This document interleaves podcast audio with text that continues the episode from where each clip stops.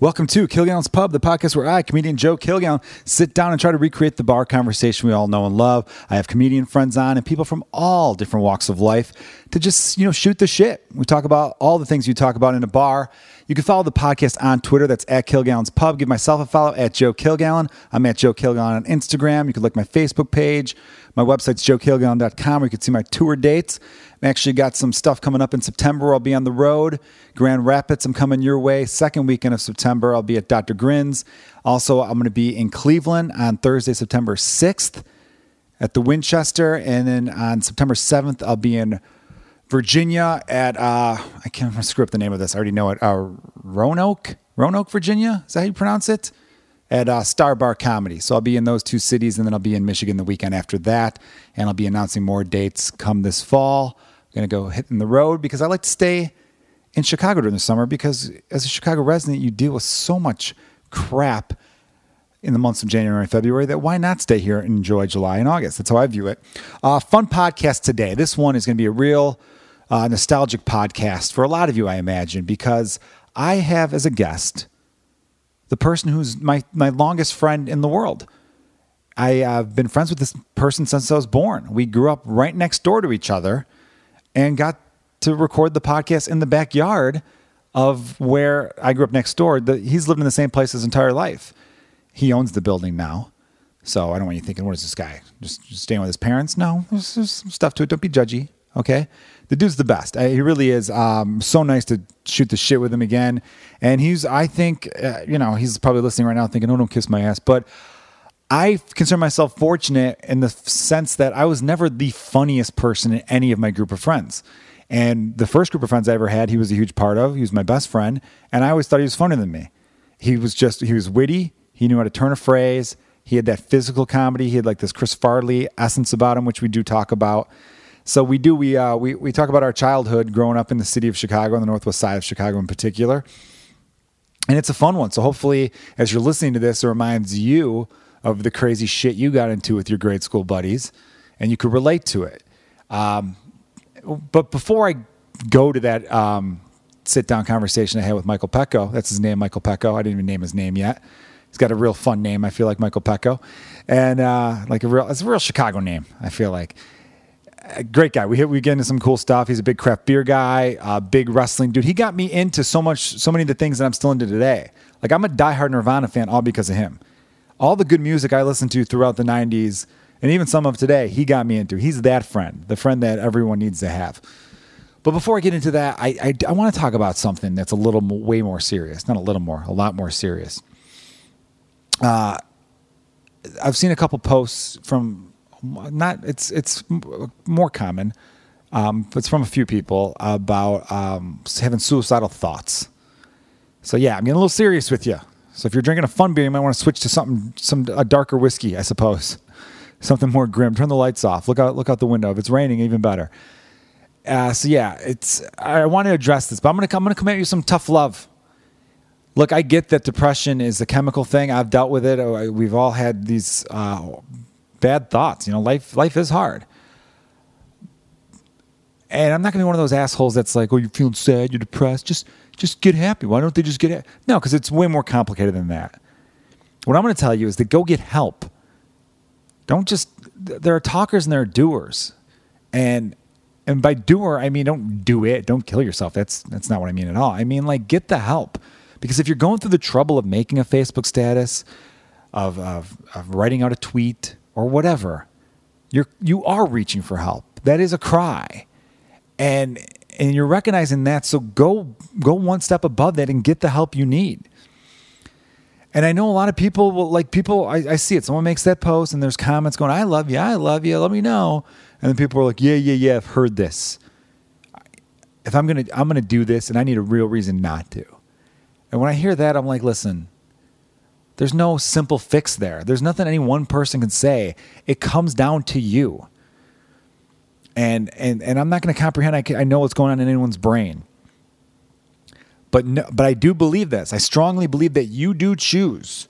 You could choose to find the negative in anything, and you could choose to find the positive in anything.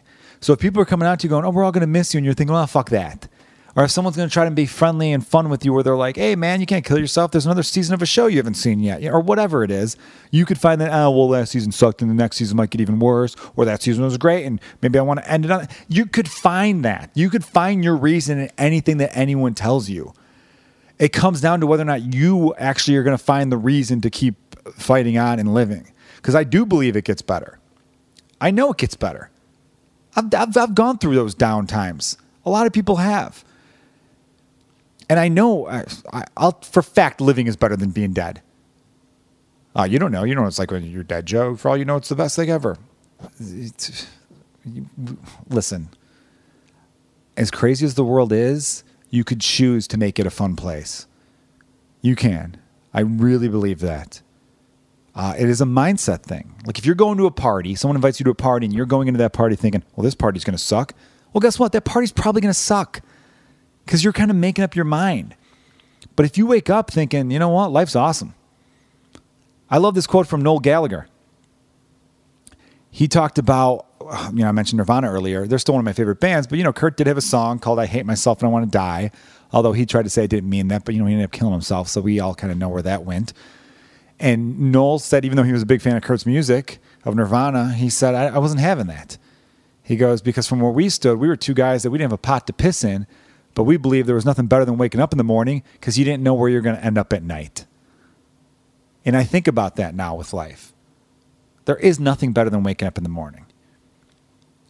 And, but it does come down to mindset. If you're one of those people who's like, I hate Mondays, fix that then. Choose not to hate Mondays. Find a way to love Mondays. Go and say, hey, it's the start of a week and I'm lucky to be here. You could be that person. And if you're someone out there who's romanticizing suicide, fucking don't because there's nothing romantic about it. What, what's the glamour in it? I know you, you probably you probably know someone who's killed themselves, and you're probably thinking, "Hey, they got a lot of love." Yeah, what happens? You know what I mean? And I'm not fucking downplaying those people either. Sorry if I'm getting a little bit more amped up because I don't like people who call people who commit suicide cowards. They're not cowards. They're going through something that we can't even comprehend, and they and it's sad because they look to it because they really believe that's the last resort. But if you're having those suicidal thoughts, get to work. You could fix this and you could still have the best life you've ever had, especially if you're in your 20s and 30s. Even if you're in your 40s and 50s, there are like there are people who don't hit their prime until their 60s, and the last 15 years of their life are fucking amazing. So do that. I just see it right now where people are, we're living in this social media world that really messes with your brains, and you're thinking, oh, you know, then people will care. I mean, will they? Oh, you'll end up in a couple profile pictures People will tag you in posts, they'll write on your wall, I miss you. And then guess what? A few weeks later, everyone goes back to their regular life. That's just the way it goes. Even people that, like, even the most impactful people that everyone will miss. After a couple weeks, people go back, they, move, they go back to their life because that's the way it goes. So, yeah, I mean, if that's what you want, if you want to end up being another hashtag for a day or two, RIP, I miss you, eh, you think that's that's something to romanticize. I mean, I, I don't know what else to tell you there, but I, I have to I have to be tough about this. If you're making those posts, you know there's something up. Seek the help, get the help, because shit does get better. You know what I mean? Masturbate and have some ice cream. Like things get better, uh, and people will miss you. So the people out there, if you're listening to this and you're thinking, "Oh, is he talking about me?" I probably am because I've heard the post, and I love you and I appreciate you. And I love and all everyone. I love and appreciate everyone who listens to this podcast. I really do. I hope you have some fun hearing about what a crazy uh, temperamental kid I was, as a, a good friend of mine I will tell you. And um, again, thanks everyone for listening to Kilgallen's Pub. I really love doing this podcast, and I, I couldn't do it without you, uh, without everyone listening. So keep telling your friends, keep sharing the post, and uh, without further ado, enjoy Kilgallen's Pub. Cheers.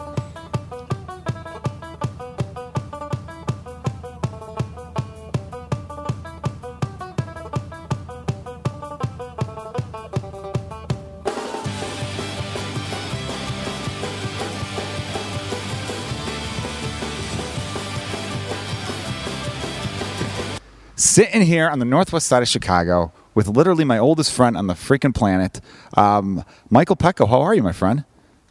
I'm here. You're here. Yeah. You're here? You got to bring the mic actually a little bit closer. Um, there you go, okay. just a little bit. Good. Before we started, uh, Mike asked me how to hold, like, you know, should I put the mic here, here, which is a good question yeah. though, because I've had some people on the podcast where I go, I look at them like, I give them that signal because if you're listening, I don't want to say, "Hey, put the fucking mic in your mouth, idiot." So I give them that, the signal, "Hey, a little closer." So I'm glad, good on you for even asking. And then you reminisced about me in the spelling bee. Yeah, elementary school. How the hell do you remember that? Oh, it's just because it was it hurt my ears back then, you know. And you just like come up and you're just all up in it and just J O and you're like, "Oh my lord." I was a good speller though for a while there. I was Oh, in the yeah. spelling bee like every year for about five or six years there. and yeah, the mic was very close too. I know. Oh, you know what? I had bad mic skills up until I really started doing stand up. I, but like about a year before I started stand up at my cousin's wedding, like the oldest cousin, the first one to get married in the family, they asked me to do a reading and, and during the mass part, and I was like, sure, yeah. And I bombed it, man. Oh, I bombed it bad. I like had to clear my throat three times, and then I made an excuse saying, "Oh, I just drank Pepsi," which I did do, and I thought the Pepsi had made my throat a little weird. You know, maybe I should have had water instead. And they were like, "Oh yeah, sure." But most of my cousins were giving me a look like, "Did you choke? Admit it. You just." Yeah. It was a stupid reading. You ever hear that reading? I'm sure people listening have heard this one. It's popular at weddings.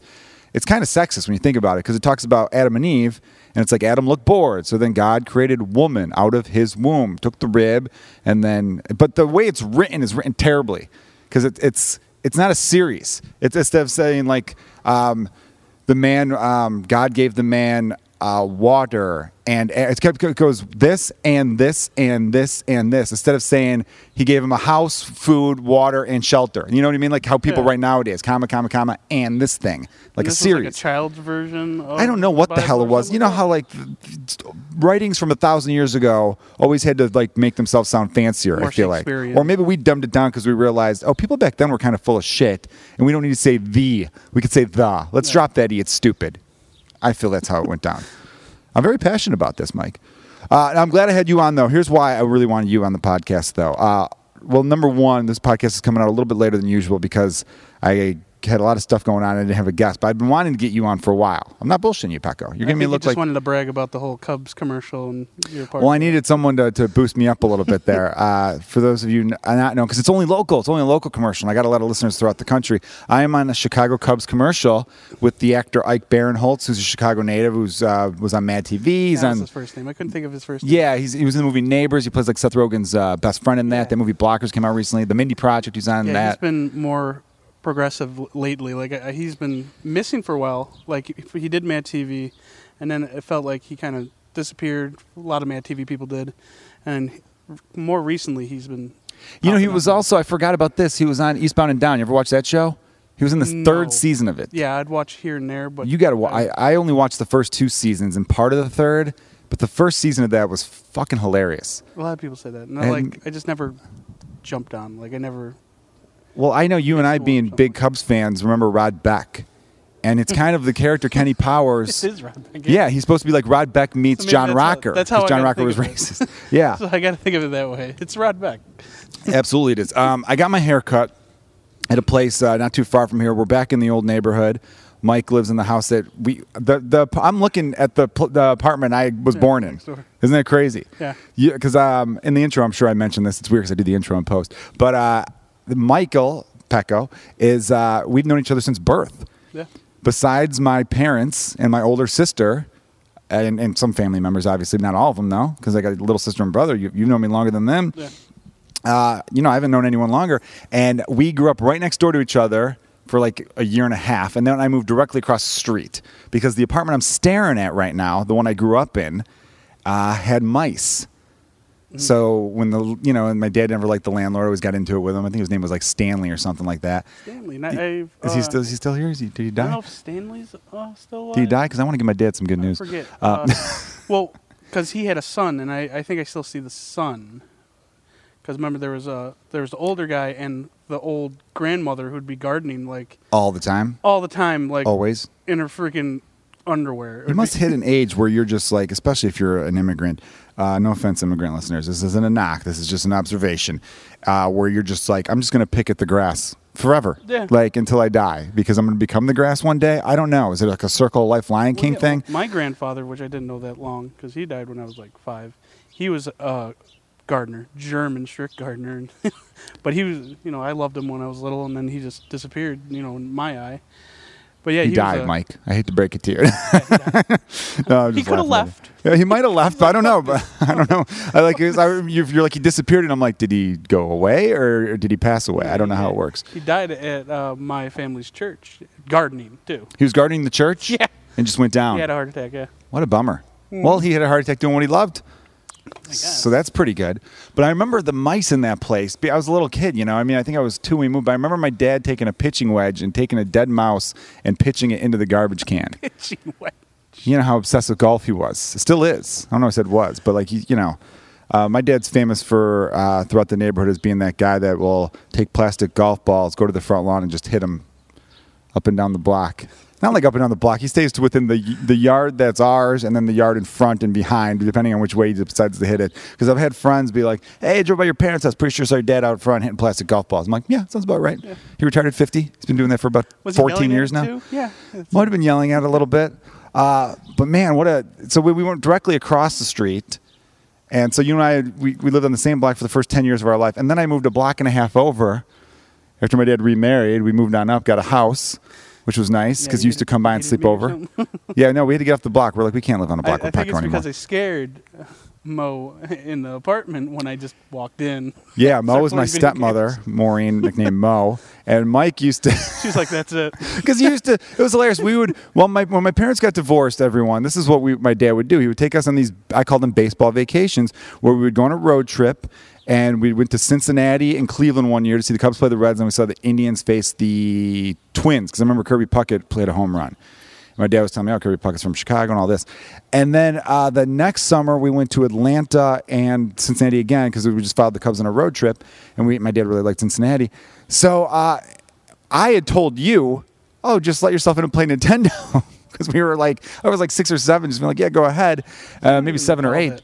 I just w- walked in like I owned a fucking place. Yeah, you would. I don't. Did we not lock our doors? But I remember. we were white, sub- basically almost suburban. It just felt like that way. It was, you know, 80, well, it was the early 89, 90s. 90, 91. Yeah. So it was white, totally white neighborhood. You just everyone's door was unlocked. it's very Hispanic now, though. Yeah, But yeah, you're right though. Uh, what cracks, cracks cracks me up about that though, not to, I just stuttered right there, is that the way we grew up versus how kids are now. Not to get all old man like these kids don't go out and play anymore. I feel sad for the kids because it's it's the news media driving it. Chicago was way more dangerous when we were children. It was. I looked up the murder rates of this. I found this whole graph about the murder rates in the city of Chicago. In the 90s, every year of the 90s was higher 2016 beat out one year of the 90s, but all the other years were higher than the last 10 years in the city of Chicago. But Chicago gets all the, we're recording in a backyard, so you probably hear a, a truck backing up back there. But we, Chicago gets so much negative media and, and press and everything like that for being like the murder capital. But it's like, it's still way safer than it had been. All right, I got to pause it. That's crazy. Murder capital of the world. Murder Capital, thank you for getting me back on. Yeah, fuck it. How rude was that garbage truck? It was, we, me and I both looked at each other like, what is that? Because it was just backing up Yeah. the whole alley. It wasn't picking any garbage That- up. That was the rude part. I was like, I have garbage. I know, I'm staring at a like lot of garbage. Mattress. Maybe you could pick my weeds because man, am I have been lazy lately. Dude, this backyard's a jungle, my friend. This is. You like it? I mean, I like it. It's it's it's cozy in a weird way. It's It the weeds have all grown around the fence almost by design. So I kind of dig that aspect of it. Uh, no, but like you and I, we, we we did a lot of fun stuff in this neighborhood. Um, on my my wife and I had our five year wedding anniversary a few weeks back. Everybody, big deal, five years, and um, wasn't on purpose. But this my friend and a few of my friends have been recommending this Colombian restaurant, which is in our neighborhood, the neighborhood you and I grew up in, which I don't live in anymore. And uh, it's the Portage Park neighborhood of Chicago. In case anyone's wondering, want if you're popping into the city, it's it's a cool area, and uh, so we went to the steak, the Colombian steakhouse. Was fantastic. Big fan of it. It's called Las Tablas, which I think it means the tables or lost tables. I don't know what the hell lot, because as LAS means lost or lost. Yeah. Well, I, I didn't take Spanish. I took French. No, I took two years. Mm, Still don't. People listening are like, Joe's a fucking moron. Uh, and then we went to this frozen yogurt place. We checked out the new bar, and uh, and then what? And then I we went past this apartment complex. Now I think you might remember this. You were I'm 99 percent sure you were with us. It's off of like um, you know it's Six Corners area over there, by Dickinson Park, and uh, me, you, Matt Lemke, uh, Chris Sorensen, 100% sure he was there too. And maybe we dragged Mike Martinez along. I think he might have been part of the group. Name drops. Oh no, doing a lot of yeah famous people. I just I'm, I'm just name dropping childhood friends, and uh, and we went into and this dude Steve. There's this dude Steve who lived in the neighborhood that I only knew through Matt. Think drug dealer, not positive, but was a dude. He, I remember he lived off of Montrose and Cicero because I used to get on the highway over there and always see him wandering around by that that one bar that used to be called Memories, and uh, we went into this apartment complex and ding dong ditched every apartment because it was one of those big apartment buildings. They had like probably 10 units on each floor, so Yeah. 30. And we went running down, knocking and knocking and knocking. And then I think halfway into it, you were like, this is stupid. and then we done, and then we went to Sears and we would play hide and go seek at Sears.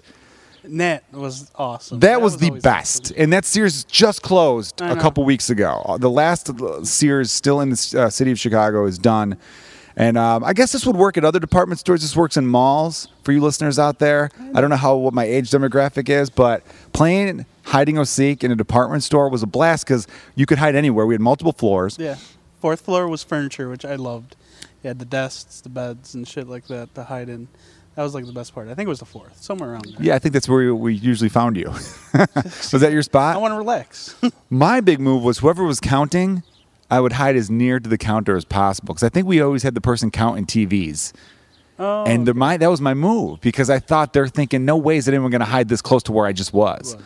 And I would always see them. I would always kind of like tuck away, like behind some clothes or something, or maybe behind like an electronic. And I would see whoever the counter was. Say the counter was Chris Sorensen. You know, you know, you know, 24, 25. Ready or not, here I come. And then he would go, and I would literally see him go by me into these other areas, and then then I would go like to a, then I would go even closer to where he was because they're not going to check where you just were. That's just some good hide and go seek advice for everybody. That's back when the United States was looking for Osama bin Laden. I remember going, he's probably still in New York because that's the last place we Yeah. find him. you were wrong. I was way off. I was way. Yeah, I was off by a planet. Almost. When you're off by an entire planet, that's pretty bad. You, by the way, are drinking a German beer. Let's name it for everybody. It's called Julius Echter. yes. I brought it from my fridge. It had been in my fridge. I'm not going to lie for a while.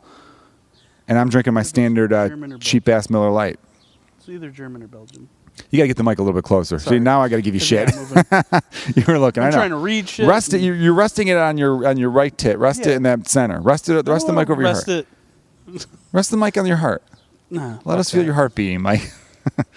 uh, all right, you know what else I thought of here? And everyone listening, uh, this this is gonna be a very nostalgic podcast for me, but uh, maybe you guys could relate to the stupid shit you did in your life. The only time I've ever really committed a crime, you were part of, but the thing is, you and I really didn't do anything. The other people in our group were the ones committing the crime. You remember what I'm talking about? When we went to the Harlem and Irving Mall, Hip, yeah. The HIP, the Harlem Irving Plaza, which is if you're a Chicagoan, you if you don't know it, you're not a Chicagoan. That's what I tell people. If you if you've never heard, I'll meet people and every now and then I'll bring up the HIP and they're like, "What's the HIP?" I go Harlem Irving Plaza, and they go, "Oh," and I'm like, "So what suburb were you from?" That's how you could tell. Oh, you're full of shit. You're not really from here, right? Yeah. It's kind of like right up there with like if you don't know, if you don't know certain like radio jingles. Yeah, but well, yeah.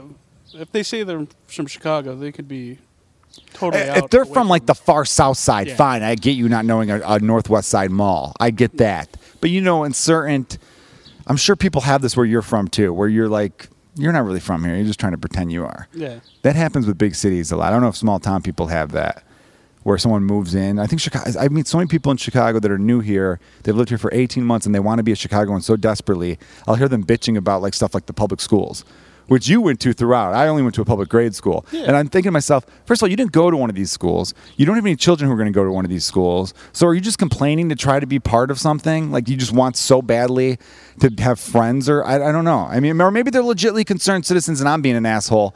But I always there's always a fakeness to that. But it's funny that they're bitching about it, and like, yet Chicago's probably the top public school out of any state, almost. That's what. Uh, as far as a lot of cities go, I mean, I think the public high schools are definitely doing a lot of things wrong, but the public grade schools are pretty good across the board. Yeah. Because I'll give you a great example. Like, you know, I was never a good student, but my younger brother went to the same grade school you and I went to, and he's at you know, University of Illinois right now in pre med, and uh, and your ACT at 36 is perfect. He got a 33.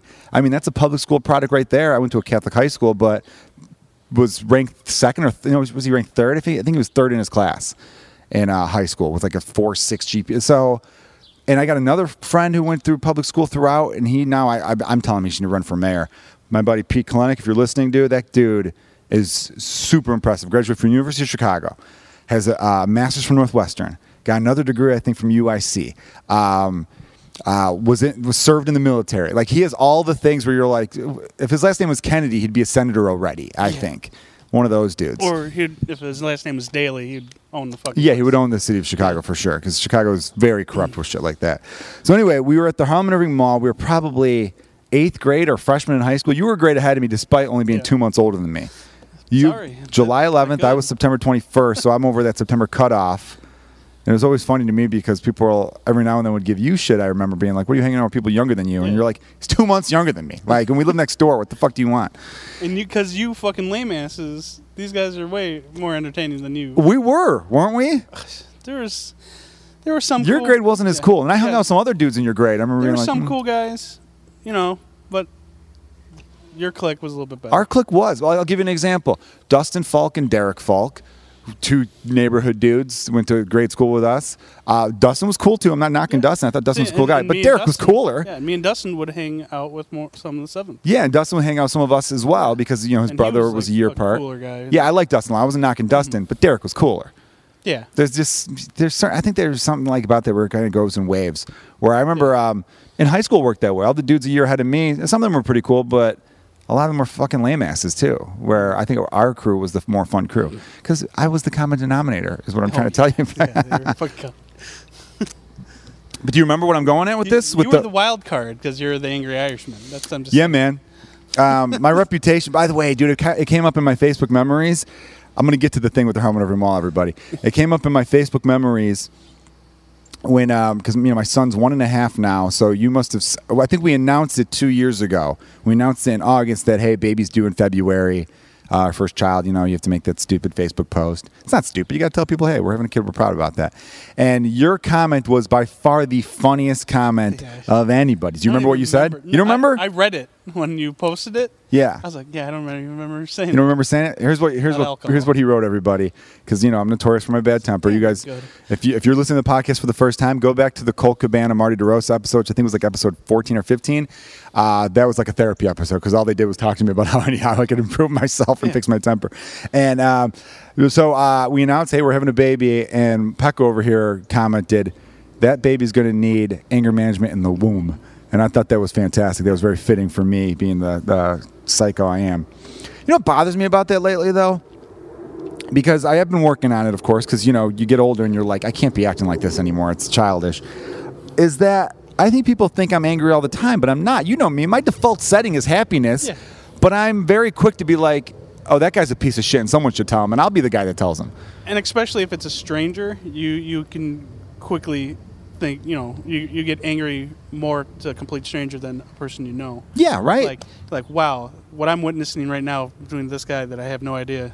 I think he's a fucking dick, and I almost feel like, I think I that's. get that too. But I I'm more laughing like wow, this guy's an ass. I Yeah, see, I wish I had that quality that you have. Yeah. The ability to just fucking be like, like, this guy's a wow. dipshit. This is hilarious. If, if it was like projected to me, I would be a little bit different. But like if I'm just witnessing it and it's it's like playing out in a movie, I'm like, wow, look at this asshole. I have slowed down in that regard where I've been saying that No, I 20 don't.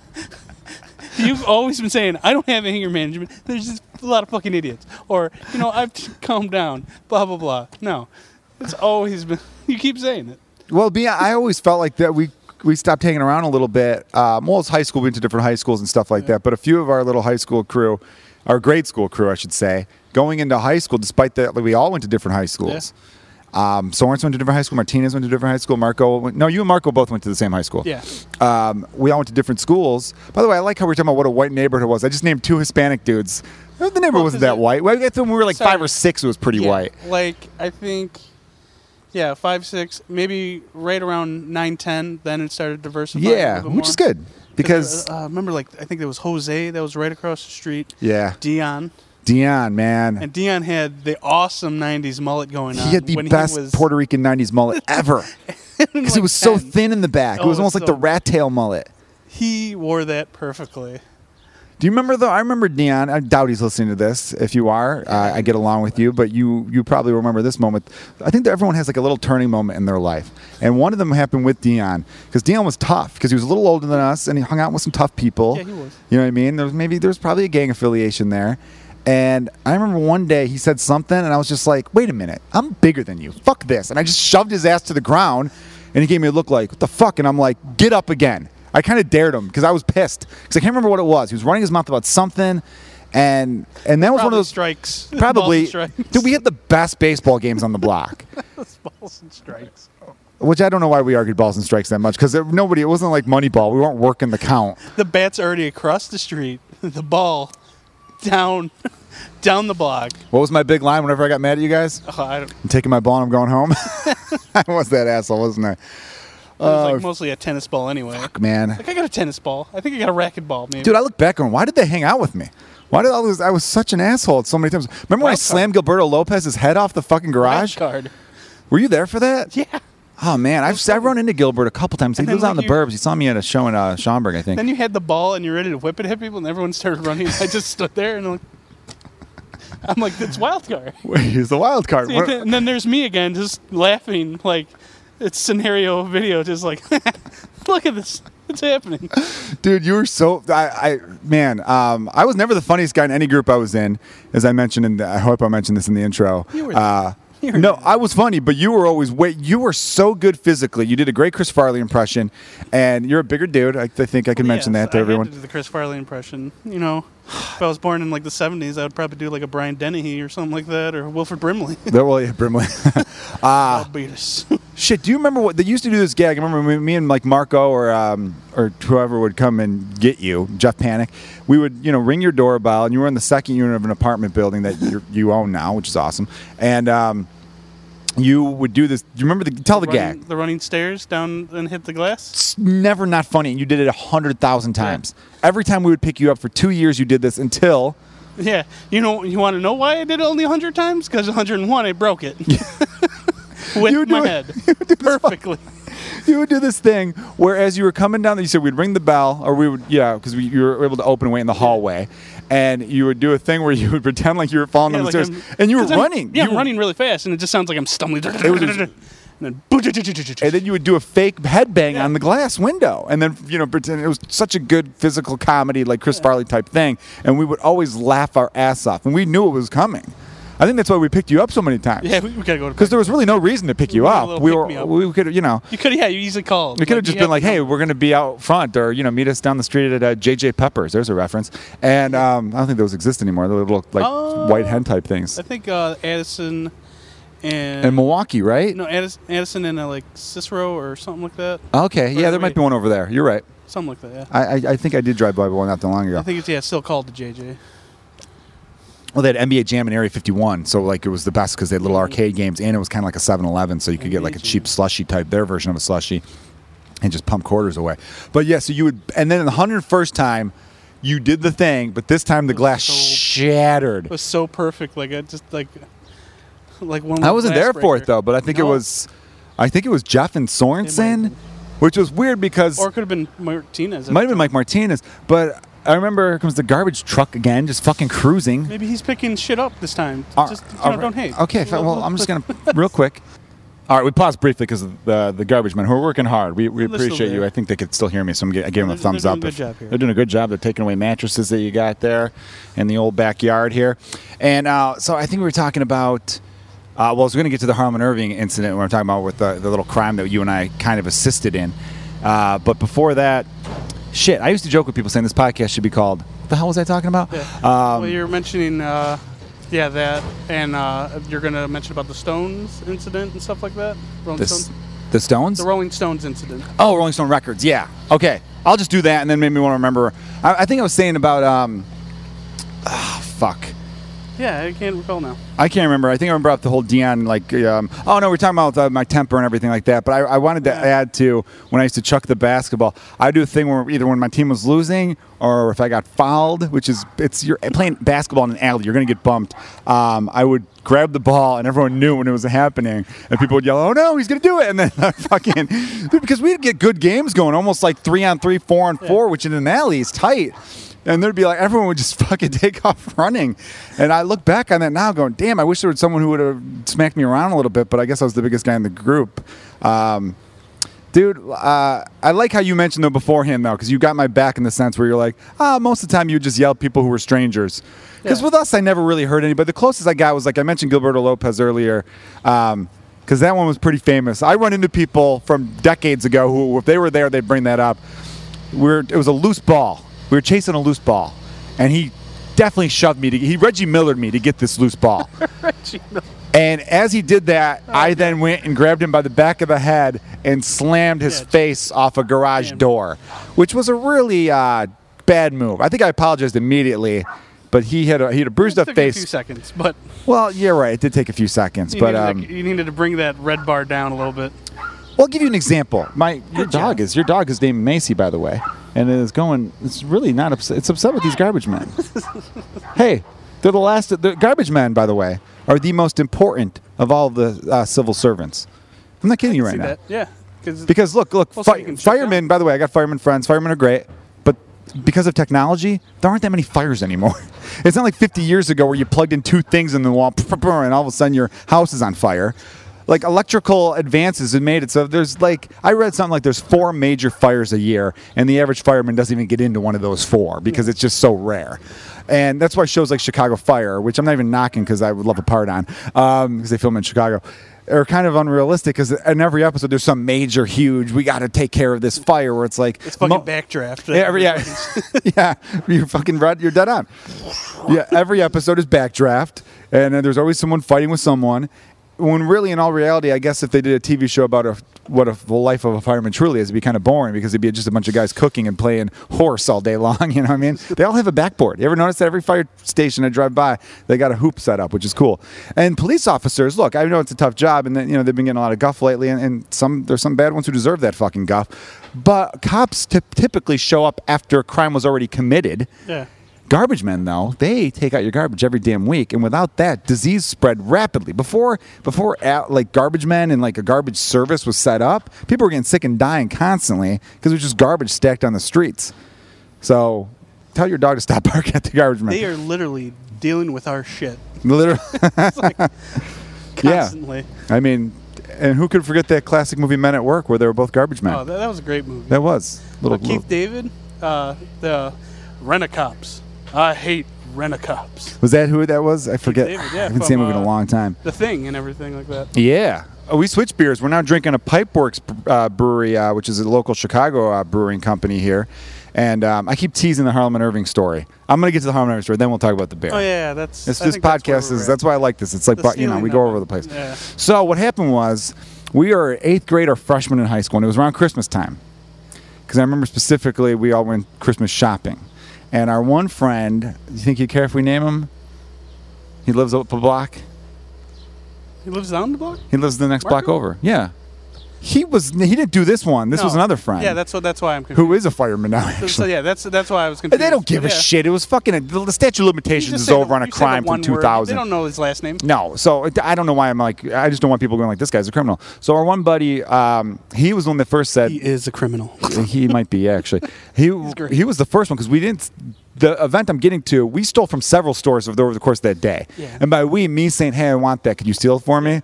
I'll be the lookout. I think I was the lookout on every one of these. I didn't have the guts to actually. I just Rage I the Machine didn't. Was one of the albums. Which one? Rage Against the Machine. Yeah. I Which album though? But, But I remember we. I got a, a Kevin Nash uh, plush toy, I'm an NWO Wolfpack. If you were if you're a WCW wrestling fan, remember remember that? shirt. Yeah. Hell yeah, man! Outsiders, and I got uh, I got I think Marco to grab it. I think he took it and put it in his pocket. I said his name, so why didn't say his last name. yeah, but the shirt one, because remember, remember there was a like a shirt stand, but it was like out in the open. Oh, the Outsiders shirt. And you're like, yeah, I really want that. And like, I think it was Chris Sorensen. Soren, he might have done he that snapped one, his fingers and mm, and then we took off. could have been. I forget. Him and Marco did most of it. And Chunk and Jono was he part of the group? I don't know. Again, you guys are like, who are these names? We don't care. Wait, John. Uh, Short Soldat? Sean, yeah.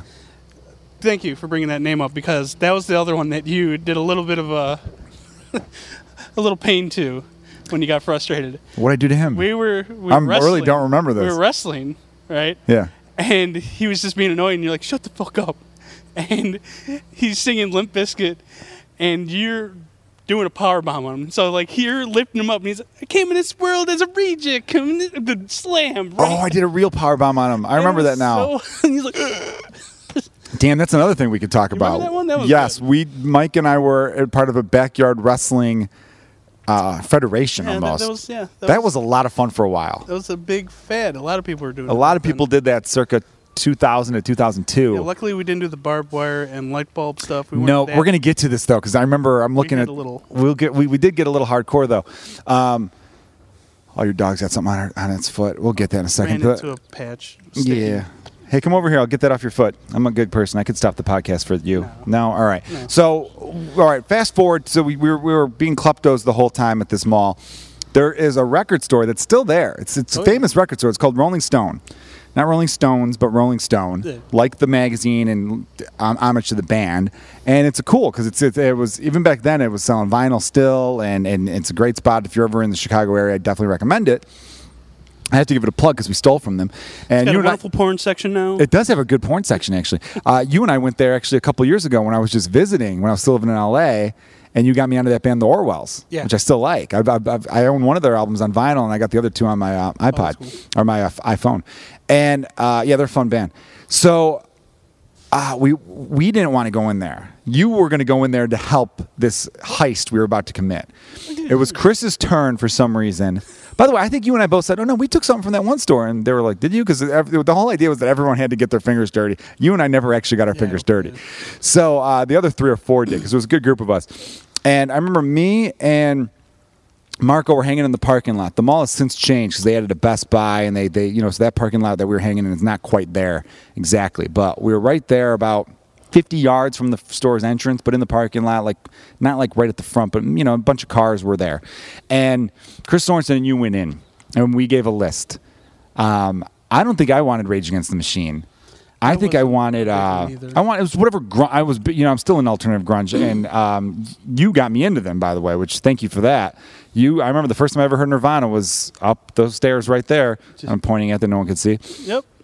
And it changed music forever for me because up until then I'd only listen to oldies in the car with my dad, or um, the babysitters I had would play like uh, rap and R and B, which I, some of it I still like, but I was, you know, and then you put. I remember you going, "You got to hear this band Nirvana." I'm like, "Who?" And it was the funny thing was it was about a year and a half after Kurt died. Yeah. The First time I heard it, I think it was like 95. So it wasn't like hot off the fucking presses. And you put it in, and I think it was in utero. It wasn't even Nevermind. And I remember even hearing in utero going, holy shit, this is awesome. How have I not heard any of this stuff? And then when you played Nevermind, because I, I don't care who you are. If, imagine you've never heard it before. Because I know there's people listening going, dude, I've heard Smells Like Teen Spirit four billion times. It's not as thrilling. Yeah, it's- but, but do you remember where you were when you first heard Smells Like Teen Spirit? Those opening, the opening chords, and then the drums. Video, like for Oh, me, the it's video, the yeah. music video. That's the first time I've really heard it, and uh, it would be it was yeah on TV upstairs and stuff. But like, and then you'd see the Weird Al Yankovic. Oh yeah, it smells well like a lot of Nirvana. times, Yeah, They called it, yeah, because he just gargled marbles while he sang like Kurt. Um, it was perfect. it was pretty perfect. I'll give Kurt credit though. I was looking back on that whole era because I'm listening to this podcast that my buddy Marty DeRosa recommended to me. I can't remember what it was, but basically, I think it's like the history of new music podcast. He's a Canadian guy, and it's a great podcast. And he's going through nine, the 90s and how he talks about history and the fact that you don't appreciate history until you're removed from it. And looking back in the 90s was being the 90s was a huge decade for music that we didn't realize at the time. But now that it's 2018, we're almost two decades removed from it. Looking back, holy shit, it was. And he breaks it down with tons of money because of CDs. CDs came around and people were buying the same albums they had on cassette and record, but in CD form. So the record companies had so much money that they were able to just sign bands going, well, let's throw it against the wall and see if it sticks. So then you got a lot of good music because of that. Where now the record industry is not making the billions it was back then because people steal music now and it's just the things are different and it's digital. So the music industry, like the main mainstream music, the major labels, they don't take chances like they used to No, which uh, was why I have to rely on guys like you who find good music. You know, people knock hipsters, but hipsters are good for finding good music. They'll Yeah, tell you. outs- outside of the box kind of shit. Yeah, stuff where it's like, oh, I, I wouldn't have known that otherwise. The problem I have with hipsters is they give you shit for not knowing. Where it's like, hey, asshole, that's why I have you. You tell me. I don't have time Yeah. to be looking through garbage bins to find some new band. Well, like, excuse me, I am a hipster, not a fucking teacher. You need to fucking learn shit. Yeah, right. Yeah, of course. Yeah, they fucking turn around back on you. Anyway, this documentary, I'll um, I'll tweet it out for those of you guys. Follow Kilgallen's Pub on Twitter. I'll tweet out the link to the podcast. Uh, this podcast I'm listening to right now. Marty DeRosa got me into it. Um, they just talked about how like that era of music not not even just with uh, alternative and, and grunge, so to say, was just one of those things where uh, the youth was dena- demanding something new in a sense. And Nirvana really was the right place at the right time, Yeah. but it was also the right album and the right look and the right everything. Kurt Cobain was an ugly guy. It does they don't take off the way they do. Um, that band had a sense of humor. Everyone looks back at them being depressing. Watch interviews with Nirvana. Fucking hilarious. Yeah, they weren't straight laced. They they did what they wanted, and they just screwed around with the guys. 'cause Yeah. they were probably tired of getting all the same interviews all the time. Yeah, they would always fuck with the interviewer. Like, why do people love you so much? I remember Chris Novoselic, the bassist, being like, you know, our rugged good looks, our, um, you know, our just our brutal honesty, low interest rates. Like he just threw like like low interest rates in it, like funny shit like that. Um, yeah, they were. They I still uh, I still go down YouTube like wormholes of uh, reading or uh, reading. What the fuck am I saying? Um, watching like old Nirvana interviews, and they, they never disappoint. But anyway, so we're back in the the record store. Everybody, this is it, the big heist that I've been teasing you for about twenty minutes of this podcast. And uh, Chris Sorensen went in there and he was going to grab like three or four CDs. Um, I think Nine Inch Nails I wanted. I think I wanted a Nine Inch Nails. But anyway, and um, and his his thing was, you know, it was winter, so he was going to stuff them in his jacket, and they had a metal detector there. But his whole thing was, when I walk through it, I'm going to go up high enough with my arm, like a fucking yawn thing, Yeah. and so that way it won't beep. He kept saying it won't beep if I do that, and we're like, all right, man, you sure? Because it fucking seems like you know, I, do the metal detectors not go all the way up to the ceiling, or like, are you tall enough to shove your arm up where it's going to work out like that? He did like a little arm shiver from like a defensive end, just like Yeah, he's gonna do that swim arms up." move. You know what I mean? Where it's like, get the fuck out of here. You're gonna go around the tackle. And I'm like, all right, well, you know what? Uh, we'll we'll keep lookout. Because Marco was like, he had stolen the last few goods, so I'm gonna do this. And then you were like, I'll go in and, and create a diversion if I have to. We'll go in separately. I think you guys Yeah. waited a few minutes where you, he went in first, and then you went in a few a few minutes after. That way, no one was the wiser that you guys were friends. I'll never forget. Me and Marco were talking about some random shit. Actually, no, now I remember exactly. There was three or four teenage girls who were a couple years older than us because they looked at us like, "You guys are 14 or 15. Ew." You know, they're probably like 17. And um, I might one of us might have catcalled them. Look, guys, we were teenagers. Don't judge. And um, or not catcalled, but just been like, "Hey, what's up?" Or you know, they were walking by us, and they were getting into a car, and we didn't have a car. We took the bus. And then uh, we're laughing about something. Something Marco said, like, "Oh, the one's fucking ugly anyway." And me go, ha, ha, ha, you know, I can't remember what the fuck we were laughing about. But I'll never forget. We are looking at each other, and then all of a sudden, the door we, out of the corner of our eye, we just see like Chris Sorensen bursting out of there, sprinting. And then we look at him, we look at each other, and he goes, "It fucking beeped!" let us know that the metal detector went off. And then I looked at Sorensen, looked at Marco, looked at so it was like out of a sitcom. We're like, "What?" And we're like, "I'm like, ah, ah, ah!" And then we all, we the three of us ran. But I remember seeing Sorensen take the CDs and throw them underneath a parked car, car. yeah. And then we went going, and then we went up this little like uh, we turned the one corner of the of the parking lot, and I was able to look through it, and I saw the girls bend down under that car. And I'm like, no, like fuck, like not only that, but and then I'll never forget this too. At the same time, I could see the entrance, and I see the guy who was like the manager or the security or whatever go, don't ever fucking come back in the store again, you know, because it beeped. They went out there, and then as the guys yelling, don't ever fucking come back here again, you pop up right from behind, going, excuse me, sorry there, buddy, and then just like fucking went right around him. I was like standing out there, like he's yelling. I'm like, yeah, what are these fucking guys doing? I remember you saying like I tried to step in front of him as he was going to run out after you, but he was quick. He was a quick guy. He went right. That's why he chases people when they steal shit. He was. He works in security. Yeah, He they definitely- things. He knew what he was doing when he got that job. Yeah, little Barry Sanders in him in the security work. That was- Yeah, he had some moves. That was the worst though. That thing that bothered me the most was that we didn't get the CDs. Because I later said to Chris, I go, dude, why'd you let him go? He goes, because I figured if he did grab me, I could go. I don't know what the fuck you're talking about. I don't have anything on me. And I'm like, but like, dude, you ha- you had him by 30, 40 yards. We were younger. Like we could have, you could have kept going. And I, I can't remember what CD it was, but I definitely wanted it. Maybe it was definitely maybe by Oasis. But I remember being like, shit. God. oh, I was so pissed. And he's like, oh, well, you didn't get your free CD. I'm not in jail, so fuck you. And then we argued about it. But that was a hilarious day. But that was our only. That was the only time I remember thinking to myself like, oh, that's probably the only real crime I've ever committed. Do you remember? But I was an I was an accomplice. I didn't even do anything. Do you remember like the one in KB Toys and we stole like the WCW belt with the microphone? I still can't believe we got that out. That was I, That was I remember. the easiest one. Like I just like I was. Who did that? Was that you or who did that one? I have no clue. Now that I'm looking back, I think Sean, Marco, and Chris did all of it, Yeah, and then the we made them think we were part of it. yeah. All right. So backyard wrestling. Since we're going to transition from that. Well, first I'll give a shout out to Pipeworks Brewery Company. Um, Michael here is a big fan of craft beers. Against what's it called? It's the agave heart gose. Agave Heart Gose. This is a solid beer. It's a sour beer. A little sour, not too sour. It's only four percent alcohol, which normally craft beers are pretty high. Yeah. a lot of them. What what got you into craft beers? It's just the different flavors, different methods of madness uh, out of it. And you volunteered at some breweries and done some help with some people, right? It was yeah, mostly Lake Effect, and a lot of times they collaborated with others. Lake Effect Brewery. Yeah, Lake so is that Effect like an ultimate dream of yours to one day like either work at a brewery or have your own brewery an or idea. It was it was reach for that star, baby? eh. You know what they say, reach for Um, stars because yeah. if you fall, you land on a cloud. Yeah, now I'm uh, That's Kanye, I think I I'm just a quoted. meat apprentice right now, so so I'm cutting meat. I, I actually remember driving by because you you now work at Whole Foods. Yeah. Uh, which drop. moving on up, name dropping Whole Foods. yeah, like Whole Foods needs the publicity. And you used to be a butcher at uh, Jewel, which is a classic yeah, well, Chicago I just grocery chain. Meat clerk. Meat at clerk, Jewel. yeah. So I, yeah, I didn't have that name. I remember hanging out with a friend and we drove by that the Jewel that you worked at and saying, "Oh, a good buddy of mine works there. He's a butcher. Miss that guy."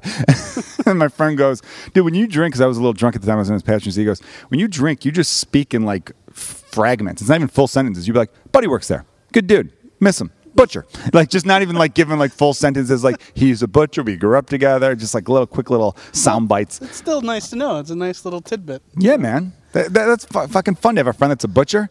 Yeah. You know what they say? You could get a good look at a butcher's ass by sticking your head up the cow, but I'd rather take the mother's word for it, right? Is that how Chris Farley says that in Tommy Boy? No. No. Um, Close. All right. Well, I just knew I knew that was a hobby of yours, so I was always curious um, with people and their hobbies because I try to tell people, I'm like, listen, man, you got to go for it. Yeah, that's what you your want. dreams. Reach your dreams. Shut the fuck up. Like, I'm a motivational speaker now. That's part of my you? healing as a big as a guy with a bad temper. you should just like wear all white and be. I'm like not kidding you. I've gotten really into like these these motivating dudes, man. You, you ever see Will Smith in the Rock videos, dude? If you're ever feeling down in the dumps, watch a fucking clip of the Rock on YouTube. That dude will make you feel good about yourself again, mm. or make you feel lazy because it's like you're so huge and I'm not, Yes. and you're you know. That's that's basically what I would. I don't know, man. I don't know. Some of these dudes. There's this guy Gary Vaynerchuk. I'm a big fan of now. Although I ripped on him like not I rip on him. I just thought his. I, I did a solo podcast like six or seven podcasts ago where he talked about Ricky Rubio, you know, the, the guard for the Utah Jazz, Yeah. saying um, he was a guy that if he would have worked on his jump shot could have been a superstar, but he was too busy banging chicks in Ibiza. And I'm like, well, what if that was his dream? what if he Yeah. thought I need to get so good I could reach the NBA, so one day I could bang chips, ch- chicks in Ibiza, I mean, maybe Ibiza, that's, whatever that's the fuck it's how called. Yamir Yager was. Like he became so good at hockey for so long, so then he could bang very young hot chicks at older age.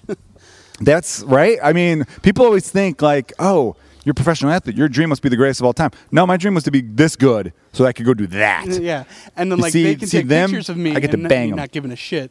yeah. Oh, I'm sleeping with Yamir Yager. I'm like, yeah, whatever.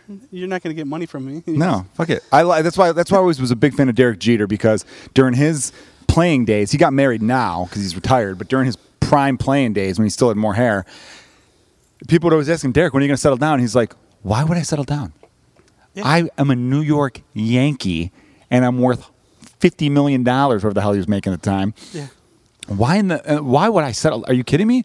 I'm going to bang Alyssa Milano on Saturday, and, and, and then and then bang Jennifer Lopez on Friday, and then you know I got a whole I got my calendar list of bangs. Oh, Apparently, he would leave gift baskets to this to one night stands, which I think is a classy move. It is. Think about that. You're a woman and you're like, where'd that guy go that I just had sex with? Oh, damn it. Did he not leave his number? Oh, sweet pineapple. That's cool. I'm all right with that. Get those pineapples on a stick and some strawberries. You get like a pineapple, strawberry, pineapple, strawberry on a stick. It's like a Oh, kebab he's- of he's fruit. giving edibles? Nice. yeah, he gives edibles, man. He is a fucking classy guy, man. I was gonna say, like, what kind of gifts? Like, the reason why he- sleep with them. The reason why he's the cat, I would, I, you know what though? Makes you think. Makes you think. Makes you think. Um, so, uh, backyard wrestling, man. You and I were in it. Do you remember what your name was? I do. Oh yeah. What? Double H, hardcore havoc. You were Hardcore Havoc, which I still think to this day would be an amazing name for a wrestler. Yeah. How is there not a wrestler named Havoc? I mean, just havoc now seems a little lame. Like back in the day, it has that kind of look and name, but now everyone's going by their personal name. Kevin Owens. like. CM Punk. Yeah, you a Kevin Owens fan? Yeah, he's cool. He's good. I like him. He's been falling off a little bit lately. Like Who's your favorite wrestler right now? Ooh, uh, I've been watching a lot of more of the the next people. The N- I feel like- NXT. I feel like they produce better wrestling. Like it's hard for me to watch. Like I'll I'll just watch the pay per views, cause uh, thank you to my niece and her boyfriend. They gave me their WWE network. Password. Yep. Those are good So people. I, so I get to watch it. Uh, af- before that, I was not watching anything. So I watched those, the Next and WWE, and I watched both of those pay per views. And Next always kills. Even WrestleMania, like WrestleMania was great. The next, the day before, way better. You know what you you've come off to me now is you're a college football and a college basketball fan now. And I hate college. Uh, But but that's what it comes off as because Yeah. I, I I've never been a big college football fan. Like I'll watch the big games here if it's on. Yeah, you know what I mean. I don't hate it, but I don't seek it out like the way Yeah. like I do with the NFL. And even with college basketball, I would kind of like right just before the tournament, a couple weeks before the tournament, just to kind of get an idea of who's good for the tournament. That's when I start to pay attention. But I'm not watching, you know, Duke versus you know Clemson in December. I could give a shit. And um, but uh, my friends who are diehard college football fans will always tell me, dude, it's way more better. It's not way more better, but it's a better product because these guys are playing balls out because they're they they have there's they're playing for a shot at the NFL. Where these NXT guys are playing for a shot at the WWE, it's playing, kinda, but you know, wrestling Kind of true, but uh, for college, there's only maybe 10, 15 percent of them are going to the majors. And next, sure, like WWE is your majors, but a lot of them have come, come from like the majors from like All Japan, uh, Ring of Honor, and all those. So a lot of the people that I hear that are coming to next, I get excited. Uh, like uh, this wrestler Ricochet, he was like did a lot of All Japan, Ring of Honor, and like he's now in next, and like he's been around for years, and just to see him and like he's still going balls out because like once you go to WWE, then you have to lose a lot of your fight list because you know you're now on a big screen, you know, big network. You can't say this, you can't do this, you know. So you lose a lot of the awesome stuff that you get to see. While next, I feel they still are free to do that and get more hurt. You know, they're risking more, which is kind of weird and awesome at the same time. Dude, you sold me. I want to watch. I want to watch next now. It, it's it's very entertaining. Uh, because I haven't really watched it. I know Kevin Owens was a big star that came out of there, and you know I know some some of that Yeah, backstory all, there. All these guys, yeah. AJ Styles did a little bit of next before he came up, and he was TNA All Japan. He formed the Bullet Club, which is now Is TNA still around? Yeah. Is it still way. on Spike TV or whatever the I hell it was? they renamed it, but it's or still no, Spike TV is called Paramount Network yeah, now or it's whatever. still around. I, I got you. I remember Jeff Jarrett was a big piece of that company. Yeah. Uh, no, I like the way you summarized that, man. That's cool. Because, you know, I've, I've had Colt Cabana on my podcast before, and that dude, I the utmost respect for him. Like, I remember having him on the podcast being like, I don't want to kiss your ass, but I just love the way he went about building um, his career, where it's like, he, I think he was kind of guy that's like, I love wrestling. I he love it. That's why his podcast is called The Art of Wrestling. He's such a fan of and has so much respect for people who love wrestling and who do it the right way and do all this that he was kind of like, all right, I had my cup of coffee in the WWE, didn't work out. It's not going to stop me. Because I think some people kind of would. I think a lot of the. I think the average person, if they don't get exactly what they want, just kind of fold. Where he was just like, "Fuck that! I'm going to do the indie circuit. I'm going to. I'm going to give it 110 percent every time I'm out there. I'm going to build a fan base that way." And and now he, they fly him out to Japan. He was in Scotland. Like he goes all over the place off of the name he's built as being this awesome wrestler who's entertaining as hell. And I'm a I'm a big fan of that shit. So like now that you're telling me next kind of is pit, plucking people from New Japan and Yeah. Ring of Honor. Um, I'm, I'm sold because as a comedian, I see it all the time. There are comedians. I know I've already dropped his name before, but I did a show with him last night, so he's fresh in my head. Marty DeRosa. Marty DeRosa. The set Marty DeRosa had last night, halfway into the set, I remember thinking, this dude should be fucking nationally famous, and he's not. And that that just shows you that like. Listen, people listening right now, you know, we talked about it with indie music a few seconds ago. You know, listen to that hipster friend, as annoying and condescending and shitty as those hipsters could be. Just uh, block that out. Block the- yeah. Find the little tidbits. Find the little tidbits. Take the nuggets of like that band. All right, I'll look them up. Now, uh, stop talking. Yeah, stop get, talking. get, get him drunk, and then he'll have like those little Joe spurts. Like, yeah, this band, good, great, done. Perfect. And then um, I, I feel that way with so much entertainment. Like we we live in a, a great era in the sense that you have so much control. Where it's like fuck these industry people, fuck these networks. Because I I've seen that side of the game in, for comedy. There are a lot of I've got a lot of friends who are like uh, industry darlings, and they deserve it. And then I've got people I know who I'm like, you, they suck. Yeah, throw me some of that whiskey. Hell yeah, a little Bulleit bourbon there. And um, we got a lot of those, and a lot of those people get through because, the, like I, I said before with uh, with music, with music nowadays, and with TV nowadays, Murphy Brown's back on television. Oh, there's a new Magnum PI. They had Roseanne, Fuller House. These people are fucking lazy. The, the industry, that was what, when I, three years in LA, the thing I learned the most is they are lazy. They don't take risks. They don't see where the real fucking talent's coming from. Um, everyone's got to be packaged so. I had it where I talked to one manager after a show. I did a show where I followed Sarah Silverman, and she's great, by the way. I like her a lot. She was really nice to us because it was a show that um, I helped produce. So to get her on the bill was cool, and she was she was really nice. And I went up after her, and I crushed. I'm not I'm not bragging, but that's exactly what happened. Ask anyone there, I killed. And then um, this dude saw me there and was like, "Man, you talked a little bit about everything." You know, you kind of want to, you know, th- there's this comic, he just talks about his crazy dad, and then there's this comic talks about this. You talked about like every subject. And I wanted to be like, yeah, so does Bill Burr, and Louis C.K. was huge at the time. So it was Louis, so, so these names. It's like, yeah, but they built themselves up. And then I realized, oh, this is what happens. Bill Burr and Louis C.K., I mean, Louis C.K.'s had a great career throughout, but like, and I'm not saying Bill Burr didn't either, but they didn't become national household names until they were in their 40s. These guys are both in their 50s now. Basically, when they 50, both 51, went 52. bald. Yeah, right. and yeah, baldness. Now it's now we can hear you, bitch. Now the anger matches. Now you, yeah, he so look- I need to go bald. Yeah, because I still have a pretty good head of hair, and people are like, "Why are you so angry? You got a decent head of hair. Fuck you. You don't get to be as angry." Um, but no, it made me. I remember thinking to myself, like, "Oh, okay, this is how dumb the industry is." A guy like Bill Burr, um, after you know decades of just crushing it, finally they couldn't ignore him anymore. They could no longer ignore him. He had a hit podcast. He had a fan base. People loved him. So then the industry came around, going, "All right, let's work together."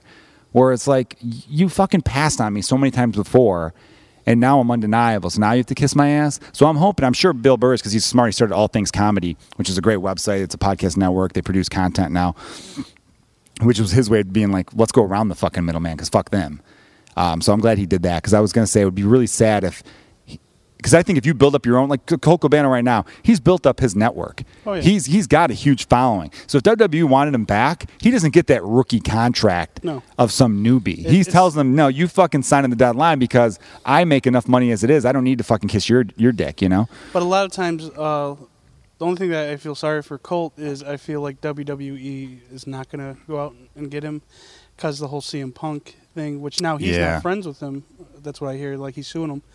Uh, but they won that one lawsuit, but they're part of it. You're right. They're, they they don't they're, they're not friends like they were. You're would right. Be uh, Kenny Omega because Omega was WWE for a brief, like Colt was. Yeah. And he left, and he became this big star in all Japan. Kenny, you know Kenny Omega. I know I know the name. Yeah. Yeah, and like they are they're sound bites of they might sign him, uh, maybe not to like a real contract, maybe like just perform one night or a month or something like that. Yeah. But just to see him come out and just act like how he is, that'd be amazing just to see.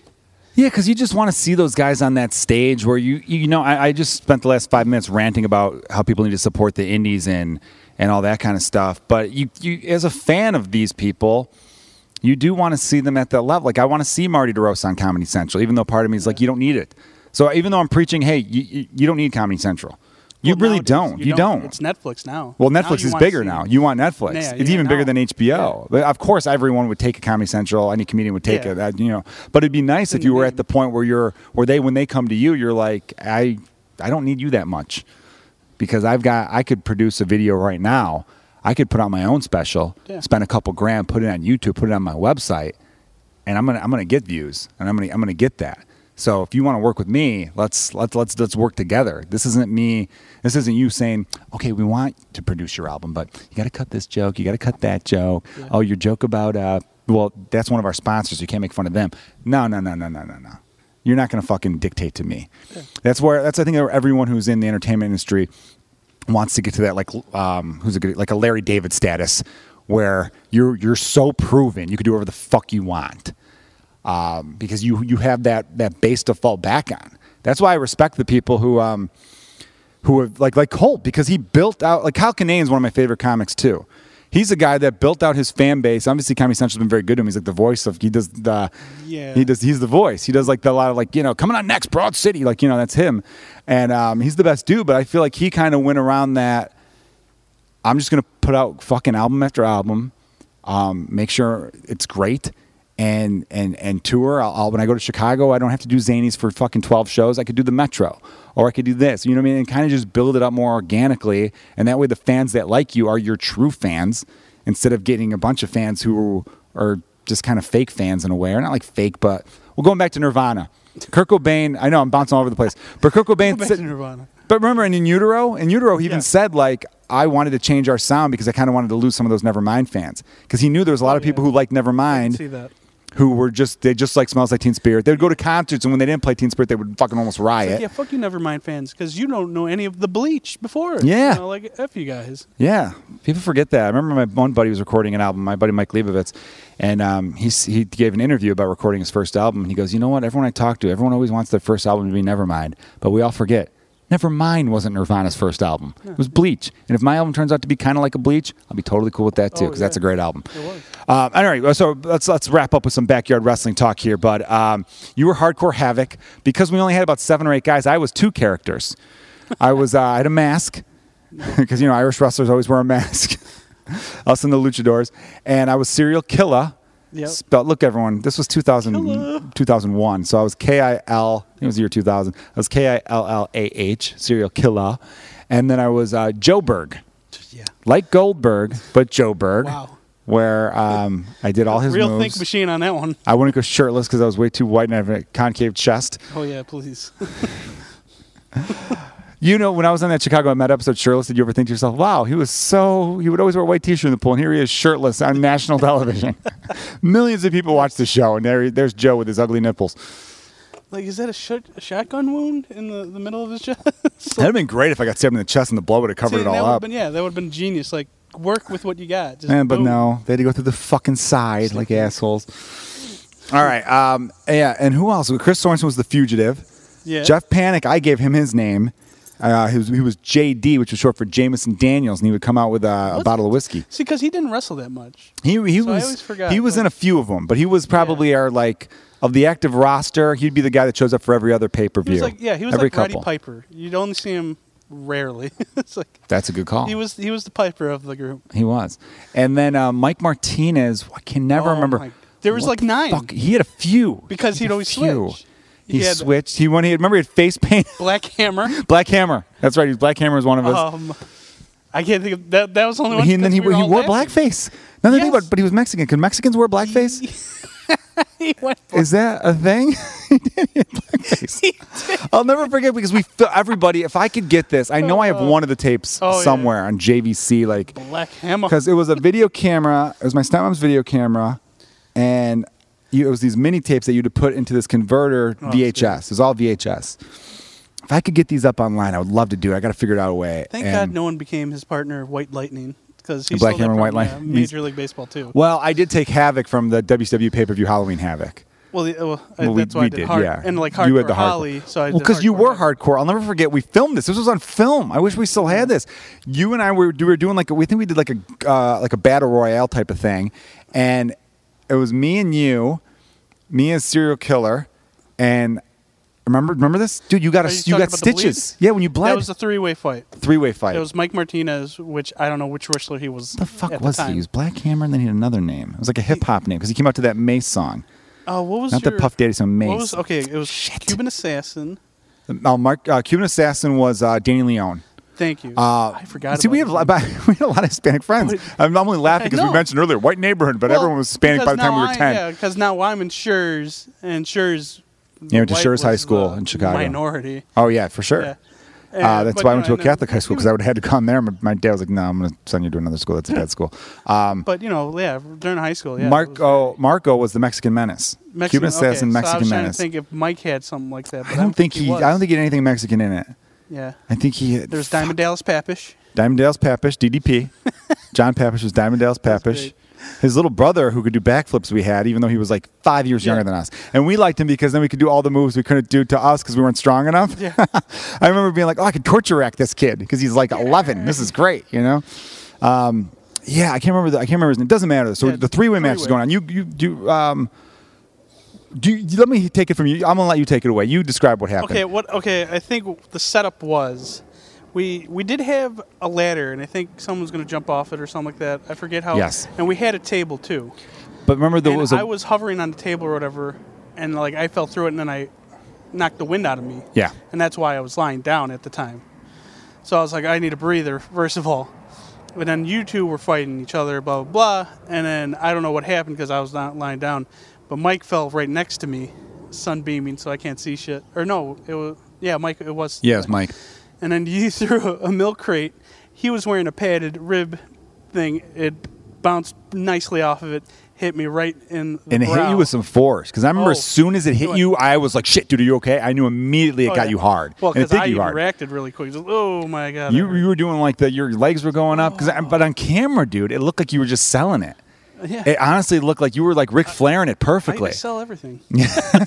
And then I'll never forget. And then you like whisper because I think I had pinned Mike because it was I had to pin both you to win. This was a three way match, and I you I'll never forget this. This is where it showed your balls were gigantic, Wait, man. you didn't even pin anyone yet, because like I was still. I first had to react on what what happened because I was my hand was full of blood, and there was a big puddle underneath that hand. it was yeah, it was a lot of blood. you were about to hit him because I remember the tape.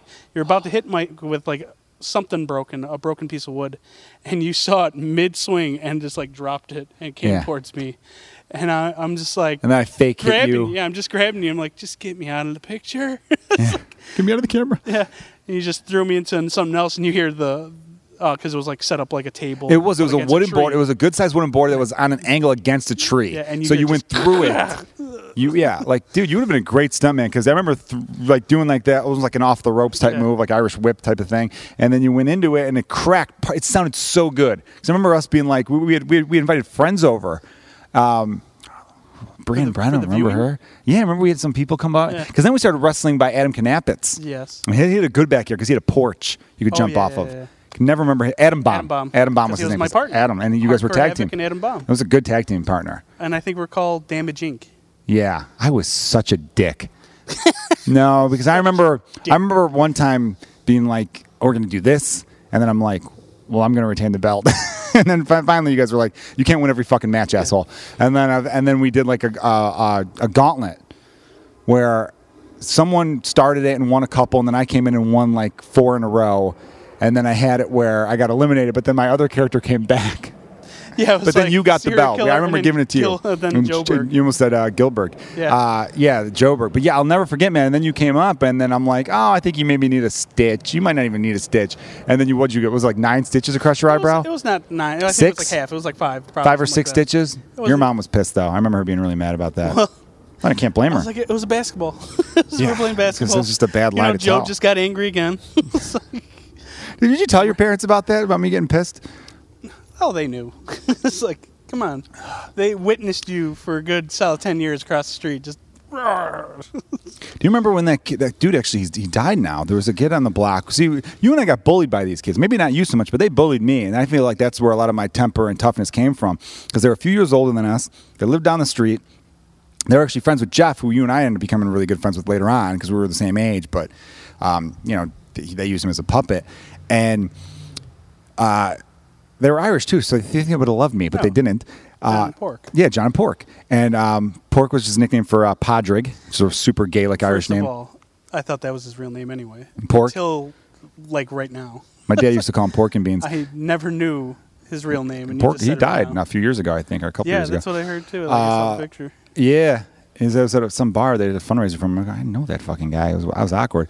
He uh, was talking shit, saying something, and I remember grabbing a rock, and um, he was like four. It was, he was probably good, like 100 feet away from me, maybe 120, like fucking home plate to catch. I grabbed the rock and just was like, "Fuck you!" and threw the rock. And I remember still in my brain. I remember in slow motion just seeing that rock like watching the spin of it, and it hit him right in the head, and he had a whole like two second delay. It was like one one thousand, two one thousand. Then he fell to his ass and went backwards, and he had to get stitches. Um, And then I remember them like coming to my house to talk to like wanted to fight me, and then my dad came running out. My dad's very intimidating. Still to this day, it's is. it's, it's like he scares Oh, the he shit out of people. I'll never forget you and I got into a fight, and you took a hose. What'd you do? You want to, you want to tell everyone what you Uh, did there, the sweetheart? hose? I don't know about the hose one.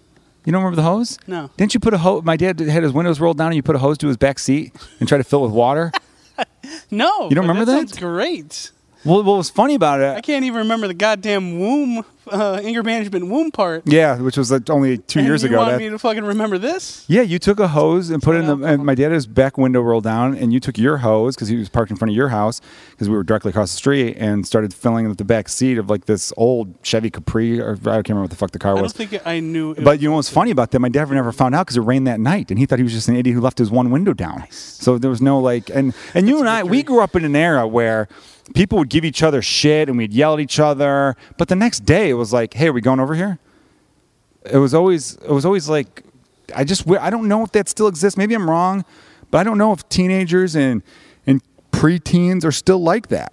I don't know. I think because everything gets publicized on social media. I think when 12 year olds have a fight, they go on Facebook and go, or they're not even on Facebook, they're on Snapchat. They'll Snapchat going, hey, fucking Gregory's a, a little dick piece of shit. Don't hang out with him anymore. Like, I don't know. I don't know what they do, but I remember really, I miss that because even though we're adults, eh, I don't know how it is where you work, but where I work, being a comedian, people take things too. They go, "Did you hear what so and so did?" And I'm, I, you know, I grew up very blue collar Chicago, so when I hear like about it, I go, "Oh, maybe he's having a fucking bad day." So what? And then I go, "No, I'm done with him." I'm like, "Why? Because of that? That? Well, you were never friends in the first place." When I hear about how certain people break up friendships, I'm like, "You were never really friends in the first place." If that's what it takes, because you know, the, the the group of guys we hung out with in grade school, I feel like every other day we would have one of those fights where someone stormed off, oh, yeah. And then the very next day it's like, hey, we're going to Taco Bell. You want to come? Sometimes not even the next day. It would be like a few hours. a few hours later. You knew the number. You called. and You're like, I'm sorry. You know, like that was dumb. yeah. Uh, you have Nintendo. I want to play it. it's like By the way, I got I found out my 64 and I got Mario Kart hooked up. I've been doing that Mario Kart I live thing. You got to come by and my play, man. I found my 64. I don't have any games though. I so could give you a few games because I got a few games I'll never play. I found WCW Revenge. You got Diddy Kong Racing. I do. You want to play Diddy Kong? You got to come by and play some Diddy Kong, man. All right, uh, Pecco, man, dude, thank you so much for uh, being on the podcast. Before you wrap up, I Oh, no, no, I wanna you wanna- I want to finish with your dad. oh yeah, we didn't talk about my dad. My No, dad's no. the best. Yeah, the one thing was because you brought it up in the beginning was you know yeah, golf balls. Oh, those fucking bullies too. I mentioned, but the, um, la- the last time I got to see him, and it was for Jeff Panic's wedding, I think. oh yeah, yeah, because he drove us. So yeah, so I went to the house. You weren't even there yet, and I told you the story. But it was I'm like, oh, I love this guy, like I still do. He he lets me in, like good old days, and we sit down. What is he watching? It's golf. Of course. And I was like, he's like, yeah, it's the golf. So I'm like, yeah, it's like you know this, you, like the good old days, the same fucking thing that's on. He's like, yeah, it's probably the same game because it's fucking doing Takes terrible. forever. I was like, I love this man. yeah. I barely talk to him, but when he says something, it's like, it's like God. it's like, He always loved you. He liked you and Jeff. Although Jeff was Jeff liked the Dolphins a lot back then. He go and he spit a lot when he, he, talked. he might have liked me because I didn't really talk to him that much or ask him a lot of questions. Maybe that was why.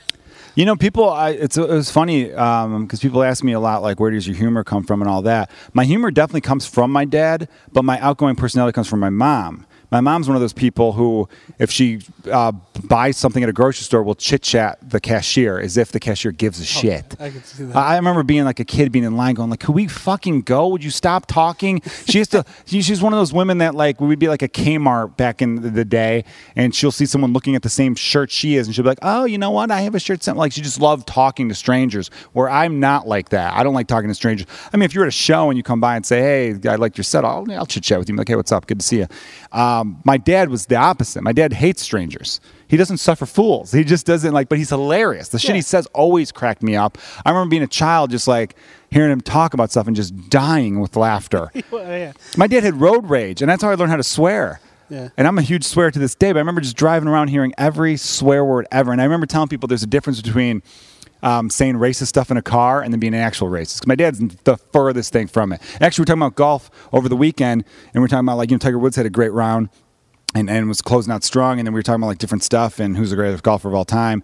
And my dad's like, Bobby Jones is the greatest golfer of all time. And he was making fun of some announcer saying, well, Bobby Jones never won the Masters. He's like, yeah, because it didn't exist, you fucking idiot. And the course they play on, the course that the Masters was played on, he designed. He hadn't invented the course yet. So, you know, you could picture my dad just yelling at the TV.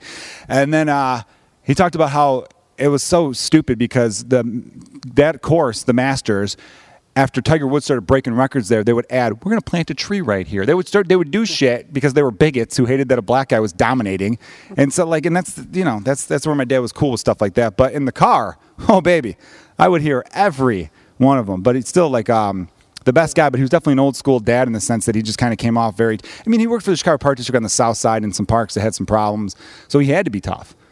There were times where I remember. Um, there'd be kids talking shit and he'd be like get the fuck out of here and they'd be like what are you going to do and he would look at them and they'd be like i'm sorry and they'd fucking run like i mean he's a big dude 6'3 6'4 fucking played big. hockey in college He like, like Bill Laimbeer. I don't care what Yeah. you say. Um, Bill Laimbeer. but no he always loved you he didn't he never cared when you came by you would be i would come home from something and you'd be hanging out already um, we mentioned that earlier with my don't you cut stepmom when you scared her because we were on vacation and she came by to like get mail or something and she was just watching TV and all of a sudden you come out of my bedroom which was like the back of the yeah, apartment playing Nintendo. and you just you're just like, hey, what's up? And then just kept going. And she's like, Jesus Christ, how long you been here? I don't know. What time is it? well, yeah, like I heard someone come in. I'm like, eh, I'm in the middle of something. so about a good 20 minutes later, I was like, well, "Ah, because it was regular Nintendo and there was no save option. You couldn't just Yeah. save game. You couldn't be like, I better, you know, you could pause, but then who knows? Yeah, You like, might, "Oh, thing might go bad. You got to blow it back into the cartridge. It was bad news back then. All right, man. Um, thank you so much for being on the podcast, everybody. Uh, I will I will tag Michael Peck on Facebook if you want to bother him on that. He might not want that because he's not a, a selfish comedian. Um, but dude, thanks for being on it. Everyone, uh, you know, f- uh, subscribe to the YouTube because I've been posting videos on YouTube, Instagram. I got going right now. Kilgallen's Pub. Also on Twitter. Write us a review on iTunes. If you write us a review, I'll read the review on air. Give you a little plug. So if you want to say, hey, I'm a big fan of this, but also I've got a little side business, I'll give that side business a plug because those iTunes reviews definitely go a long way. So uh, for Michael Petco, I'm Joe Kilgallen. Thank you so much for listening to Kilgallen's Pub. Cheers. Have a good day.